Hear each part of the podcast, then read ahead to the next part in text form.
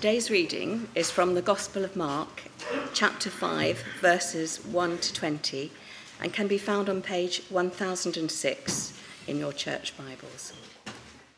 1006. Let's just pray. Open the eyes of our hearts, Lord. We want to see you, Jesus, through your word today. Amen. Jesus restores a demon possessed man. They went across the lake to the region of Gerasenes, the Gerasenes. When Jesus got out of the boat, a man with an impure spirit came from the tombs to meet him. This man lived in the tombs, and no one could bind him any more, not even with a chain. For he had often been chained hand and foot, but he tore the chains apart and broke the irons on his feet. No one was strong enough to subdue him. Night and day among the tombs and in the hills he would cry out and cut himself with stones. When he saw Jesus from a distance, he ran and fell on his knees in front of him. He shouted at the top of his voice, What do you want with me, Jesus, Son of the Most High God? In God's name, don't torture me. But Jesus had said to him, Come out of this man, you impure spirit. Then Jesus had asked him, What is your name? My name is Legion, he replied, for we are many. And he begged Jesus again and again not to send them out of, it, out of the area. A large herd of pigs was feeding on the nearby hillside. The demons begged Jesus, Send us among the pigs, allow us to go into them. He gave them permission, and the impure spirits came out and went into the pigs. The herd, about 2,000 in number, rushed down the steep bank into the lake and were drowned. Those tending the pigs ran off and reported this in the town and the countryside, and the people went out to see what had happened. When they came to Jesus, they saw the man who had been possessed by the legion of demons sitting there, dressed and in his right mind. And they were afraid. Those who had seen it told the people what had happened to the demon possessed man and told them about the pigs as well. Then the people began to plead with Jesus to leave their region. As Jesus was getting into the boat, the man who had been demon possessed begged to go with him. Jesus did not let him, but said, Go to your own go home to your own people and tell them how much the Lord has done for you and how he has had mercy on you. So the man went away and began to tell in the Decapolis how much Jesus had done for him, and all the people were amazed. This is the word of the Lord. Thanks be to God. Thanks for that reading. Oh, what a wonderfully encouraging time yesterday uh, with Will Starman, uh, pointing us to the joy that we have in Christ, the confidence and hope that we have in Him uh, from Romans, even amidst our suffering. Uh, and then uh, from uh, just the passage before this, where Jesus calms the storm. Uh, and we're going to continue uh, in that now, that we might have a confidence and hope in Jesus, even amidst evil. This is exciting. Let's pray. Lord God, I pray for us here and also those at Hope and Bellington as well, joining us online. We pray, Lord, that your word would be precious to us, that it be sweeter than honey. And Lord, that in this word we would find you speaking to us by your Spirit so that we would know the joy and the comfort of being your people. Uh, Lord, bless us, I pray. Amen. So, yes, a welcome if you're joining us uh, at, uh, up at Hope and at Bennington. Uh, praying for you guys up there. It was a joy to be with you uh, yesterday. Uh, wasn't the singing lovely? Just when the people of God get together. Uh, the music was great. I mean, it was, that was terrific yesterday, but just hearing the people of God sing praises to the Lord uh, from different congregations, that is marvelous, isn't it? Uh, and to hear people praying out loud at the end and just to sing Amazing Grace. Wonderful time. Um, but this passage that we come to today kind of feels like the opposite of that. This passage is such a disturbing episode because it brings us face to face with the irrational and inexplicable forces of evil that may inhabit any person. It's one thing to be helpless before the storm, as we were yesterday in Mark 4, but to be, uh, or to be helpless before sickness, which is coming up, and even death, we can probably cope with. But here, the aim is that we would see that we are hopeless before evil, but evil is absolutely helpless before Jesus. The Roman Christians, who Mark probably would have had in mind as he wrote this good news account of Jesus, were just starting to encounter serious evil as they were persecuted for their faith. And the aim here is that they would find their confidence and their hope and their ability even to find joy amongst great evil. And that they would find that not in themselves, but in Jesus. We're a bit conflicted, I think, with evil, aren't we, in our culture? Uh, for some of us, we treat evil as though it doesn't exist or it doesn't matter.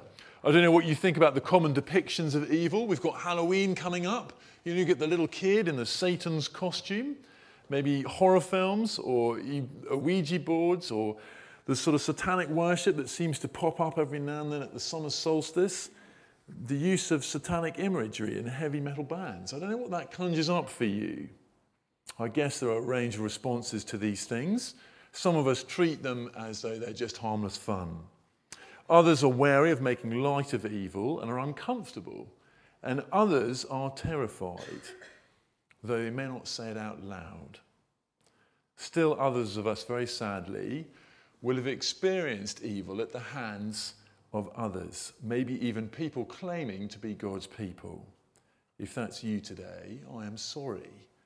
And I pray that you wouldn't leave today without speaking about that with someone. Maybe you were the person that perpetrated something evil. And if that's you, can I encourage you to take responsibility for that? In the confidence and hope that Jesus has won forgiveness for you. All of us see and experience evil in this world, and we are horrified by it. We wake up this morning, on Saturday even, to what's going on in the Middle East. We read about terrible acts of savagery committed uh, due to racism. In Black History Month, that's a terrible reality, isn't it? And not all of it is historic, unfortunately. And on a huge scale, we try not to think about the horrors committed in so many wars and conflicts over the world in the last century. Everyone would love evil not to be real, but we don't call it big and bad for nothing. It's a reality we find hard to stomach, harder to explain, especially to explain without Jesus and God. Often you will hear atheists point out or invoke pure evil in their campaign for, against an injustice. Uh, how brilliant that God has given us a natural awareness, a sense of evil, and the need to fight it, whether you know Jesus or not. But it is totally contradictory to talk about evil in a world that has no God where only chance and evolution reign. On that understanding, evil is just bad luck. Or evil is simply the strongest rooting out the weakest. Or maybe at its best, evil is just what we say it is, what we don't like. Praise God that such a worldview that evil doesn't exist is too unappealing and too awful to contemplate, and that we have been given that general grace to recognize it and to call it what it is.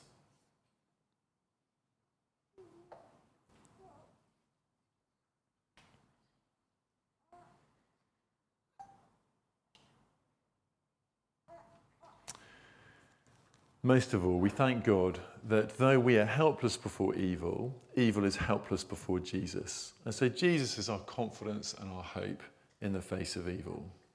Demonic forces are real, We've got to be careful not to see them everywhere, but we're careful not to deny them either. And the impure spirits feature quite a bit in the beginning of Mark, don't they? But this sort of demonic possession is very rare. Genesis tells us that the usual way that demonic forces work is with Satan at the beginning, isn't it? How does he work? Well, actually, he plays, he's the evil there, isn't he, behind it all, and he plays upon the sinful hearts of humanity and humanity willingly followed his lies to great pain and suffering. So the existence of the demonic doesn't mean that we don't have to repent and say sorry to God, That's what Jesus has been calling for in Mark 1, chapter 15, isn't it? Now, Jesus says, uh, John 8, chapter 44, uh, verse 44, he says to God's people who are open to hearing about Jesus, but they're not sure, he says, Look, you belong to your father, the devil, and you want to carry out your father's desires. He was a murderer from the beginning, not holding to the truth, for there is no truth in him. When he lies, he speaks his native language, for he is the liar and the father of all lies. That's what happens, isn't it? Demonic forces work in concert with our sinful hearts. And if we either we are in Adam and a child of Satan, or we're in Christ and a child of God. It's not black and white, is it? You can't pick it out in the world, but it's there. Demonic forces are real, is what we're learning here, and they love to act through sinful hearts to produce the opposite of God's love and life. Evil is real, and humanity is a part of that. It's that problem that Mark is rubbing in for us. We are helpless before evil. Can you see that? Have a look with me. Verses 1 to 5. When they went across the lake to the region of the Gerasenes, so they're in the Gentiles now, which is exciting because Jesus has taken the gospel to those who aren't Jews. When Jesus got out of a boat, a man with an impure spirit came from the tombs to meet him. This man lived in the tombs, and no one could bind him anymore, not even with a chain. For he had often been chained hand and foot, but he tore the chains apart and broke the irons on his feet. No one was strong enough to subdue him. Night and day among the tombs and in the hills, he would cry out and cut himself with stones. Can you see Jesus and disciples meet this man with an impure spirit? and he has this destructive control over this man, and he is powerless before that evil, destructive power. And the powerlessness of humanity is emphasized because the local community, they're helpless. In verse 3, they tried to bind him, but they cannot anymore. See, it's got worse. Not even with iron. And verse 4 is repeated as well, isn't it? Again, he had often been chained hand and foot the focus is, is that humans and the chains, creation, cannot bind this force, can they? I was going to get a chain up here and get uh, some really strong bloke. Have we got any strong blokes? to try and pull it apart. I, I once locked up my bike and lost the key. You know, when you drop it down the grate in front of you. And I'm there with the chain, I'm like, I want to break this, I'm trying to pull it up, but it's ridiculous, isn't it? Because I don't have sufficient power to break that. But what we're saying here is that evil is so powerful that actually not even chains can hold this person. He is as helpless as those who are dead. See, that's where he comes from. That's repeated several times, isn't it? a man from uh, verse 2, he comes where? From the tombs. And he lived, verse 3, in the tombs. Night and day, verse 5, he's in the tombs. Can you see? He's as helpless as someone who's dead, and the destructive power of this evil means that he lives amongst the dead. There's no control on the outside or the inside. No one can get to the impure spirit on the inside. Evil is destructive, isn't it? It's hard to look at this, but do look at the destructive power of evil and recognize it in us. Evil destroys peace. Do you see this aggressive, restless violence? They're trying to bind him. He has to be restrained for his own safety and the safety of his community. It destroys, doesn't it? And it produces worry and terror. We think of that in our own community, don't we? With the worry of women being out late and even being stopped by the police after Sarah Everard. Or our own evil. The things that you might have done that in a moment of peace, you think of them and they just, oh, they make your stomach roll. Evil destroys community and relationship as well. Can you see the isolation of this man? See how alone he is amongst the tombs, the relationship with community severed, only the dead as company. You know, we read in the papers uh, the violence against those with gender dysphoria is on the rise. It makes them hide away. It cuts them off, often from their own families. We think of our own evil, those that we can no longer speak to or be with because of their evil or ours. Perhaps those relationships wrecked by something we said or did. But evil is not only isolating, it's also self destructive. Can you see this bloke? He, he cries out amongst the tombs and cuts himself with stones. It's not flourishing in life, it's self destructive. We recognize that, don't we, in the irrational self destruction of addiction to substances, whether it's alcohol or pornography or substances, even self harm. The first step to realizing that to getting help with that is realizing you can't control it. It's out of your power. You need help. If that's you today, I encourage you to speak to someone about that. Don't think you've got it sorted and you can control it. Even amongst the apparently sorted, the punishing work schedules or the hardcore gym workouts,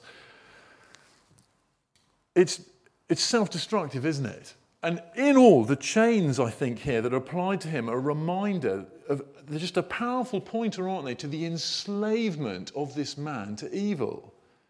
He is totally held in its power. The destructive power of evil is all humanity is helpless before it. And can you see what it makes of this man? Can you see how evil takes us as the image of God and distorts it? We're made to rule creation, but this man can't rule himself. We're made for relationship with God, but this man has only got relationship with the dead. We're made for rest, and this man has no peace. We're made for freedom, but this man is enslaved. We're made for joy, but here is self harm. Evil inflames everything that is antithetical to God, and it distorts his good creation and us, his image bearers. Satan is nothing like a Halloween costume.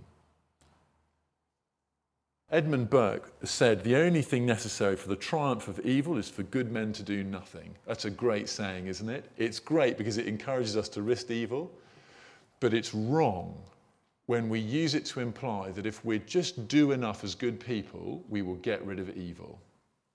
That is not true. We are powerless before evil. For millennia, humanity is trying to eradicate evil in great political and philosophical movements, in crusades, in self help books, in science, and in progress. And far from ending evil, many of those attempts have just resulted in greater evil. Evil is not something we can control or play with. We are helpless before its destructive power, like a child playing with fire in a stubble, in a stubble field. Proverbs says you can't scoop fire into your lap without getting hurt, without getting burnt. Evil is not out there for our enjoyment or excitement or amusement. It is aggressively destructive, isolating, and harmful. It's like swimming in shark infested waters with a cut. And we've got nothing in the face of it. And that's why we pray in the Lord's Prayer Lord, deliver us from evil. And here is the good news we are helpless before evil, but look how helpless evil is before Jesus. Do you see that? Here's the deliverance. Just as the storm was powerless before Jesus' command, so too is evil, is evil. So in verse 6, when he saw Jesus from a distance, he ran and fell down on his knees in front of him. He shouted at the top of his voice, What do you want with me, Jesus, Son of the Most High God? In God's name, don't torture me. For Jesus had said to him, Come out of this man, you impure spirit. Then Jesus asked him, What's your name? My name is Legion. You might as well just say army. My name is Army, for we are many. And he begged Jesus, and again, not to send him out of the area. And then what happens? Jesus just gives him permission, doesn't he? You know, just like with the quieting of the storm, the effect is just as dramatic with evil. At a word, come out of this man, you impure spirit. As an owner instructing a well behaved dog, not like my dog, Jesus commands a legion of evil, a whole legion, a whole army. Where humans who are unable to bind, just the sight of Jesus coming makes evil panic and fall on its knees. Where humans can't change and do anything, Jesus just gives permission. Okay, you're going into the pigs. Now, the pigs, that's weird, isn't it? What's going on there? But it's there for a very good reason. I think, first of all, Satan is unmasked for what he's like. Satan is destructive of life. The pigs die. The dark side is not really living, it is destructive. It's the opposite of the life giving Jesus. And second, there's a hint at the cost of deliverance from evil that we pray for in the Lord's Prayer. It always costs to put things right, doesn't it? If you put a ball through a window, it costs to fix the material. You know, if you break your finger and you have to get an A&E, it costs to, to fix your finger like George has had. The cost of spiritual restoration is death. It cost 2,000 animals for one person to be delivered.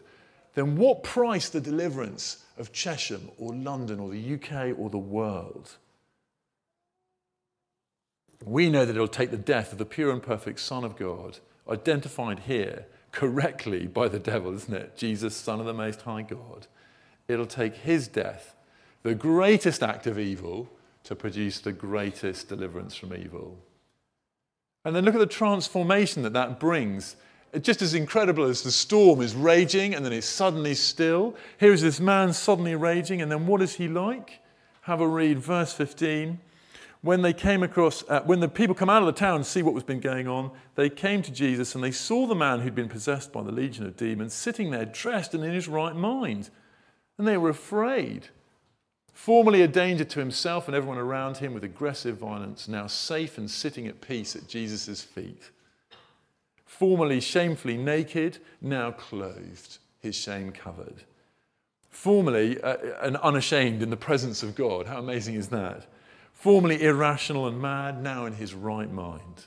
It's a picture of what banishment of evil is, what it is to become a Christian and to become more and more human as we become more like Jesus, as we were designed to be, imaging God, no longer distorted but restored, no longer with the dead but with God Himself.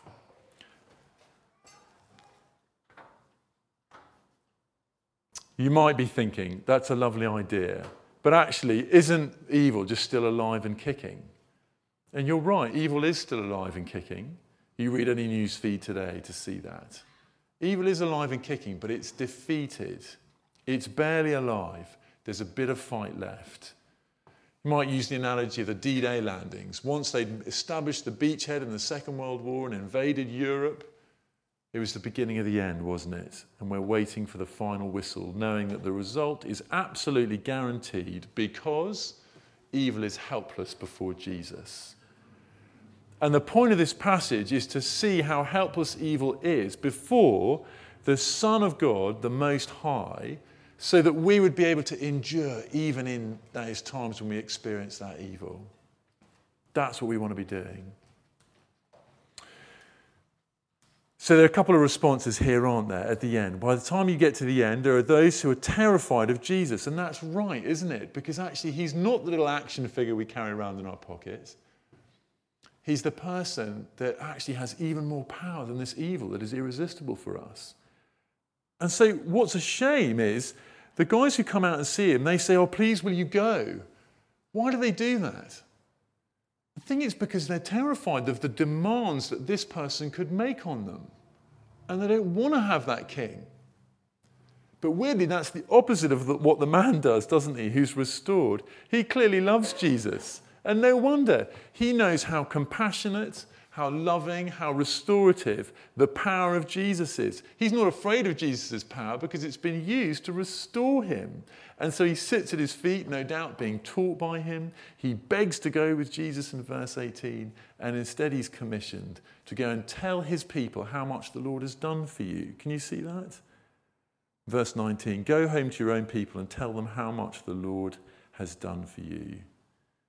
Uh, and how he has had mercy on you. Do you see that? The Lord's power is huge, but it's merciful.